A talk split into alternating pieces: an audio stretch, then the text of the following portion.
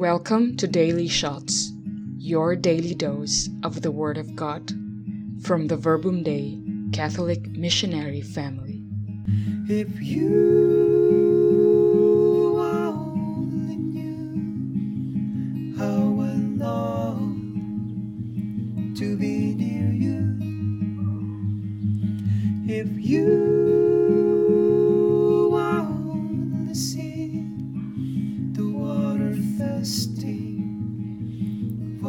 thirsty. What you thirst is thirsting for you.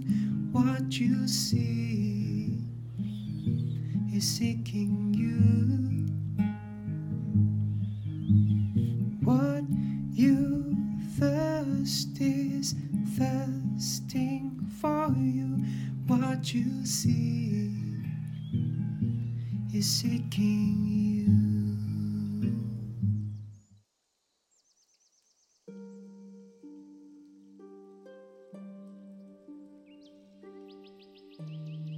Good morning everyone.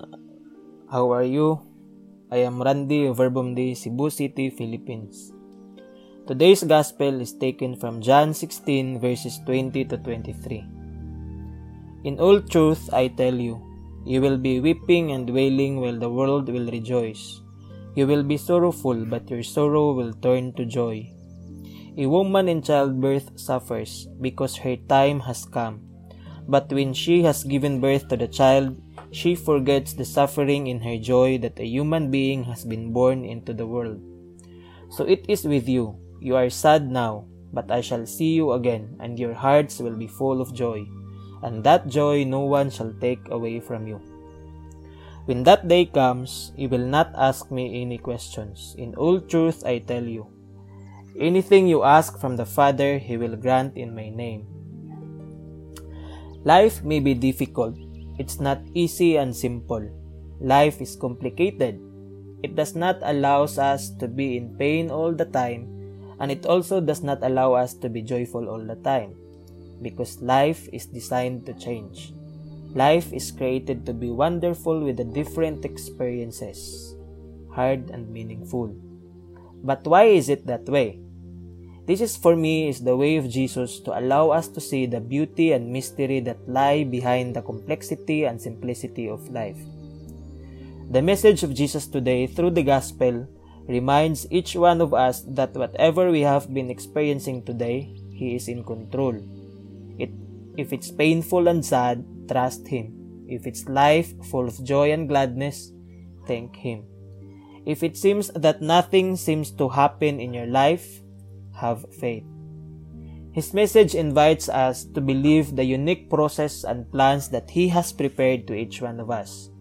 Our different struggles before is a strong testament of God's greatness. It allows us to live life up until today.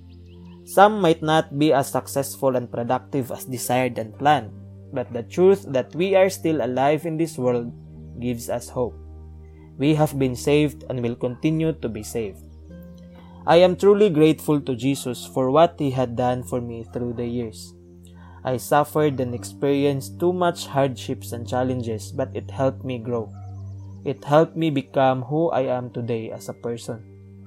There were numerous times that I was sorrowful, but those times allowed me to know Jesus more. Those times also allowed me to be joyful today. Back when I decided to leave my previous job to explore opportunities in Cebu last 2016, life has been very tough and challenging for me. I made a lot of adjustments physically and socially as I am accustomed to living a rural life. There were times that I regretted my decision leaving my stable job back home. I felt sad as days passed by. I observed and experienced more difficulties financially, emotionally, and socially.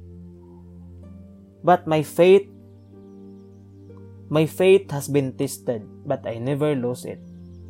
More that I am in those situations, it gives me more reasons to trust Him. My faith has been tested, but I never lose it. The more that I am in those situations, it gives me more reasons to trust and hold Him. Those moments that I was down and helpless enabled me to recall how much joy I felt when He reached out His hand to help me. That journey enabled me to look back that life may be harsh, sorrowful, and painful, but in the end, as long as you trust the plan, it will bring you happiness and joy. Life continues to surprise us, but it will not bring us joy and happiness if Jesus is not with us. As verse 23 says, In all truth I tell you, anything you ask from the Father, He will grant in my name. We may be facing the biggest pandemic in our time, but it does not stop us to trust Him. That after this fear, worries, and sufferings, there will be hope, joy, and gladness. This is promised by Jesus from the start, and we are reminded today through the gospel. Jesus invites us to trust Him, and trusting Him allows us to see the pain and sorrow becoming joy and hope. I invite everyone to continue spending time in prayer with the Word of God. Glory be to the Father, and to the Son, and to the Holy Spirit. Amen.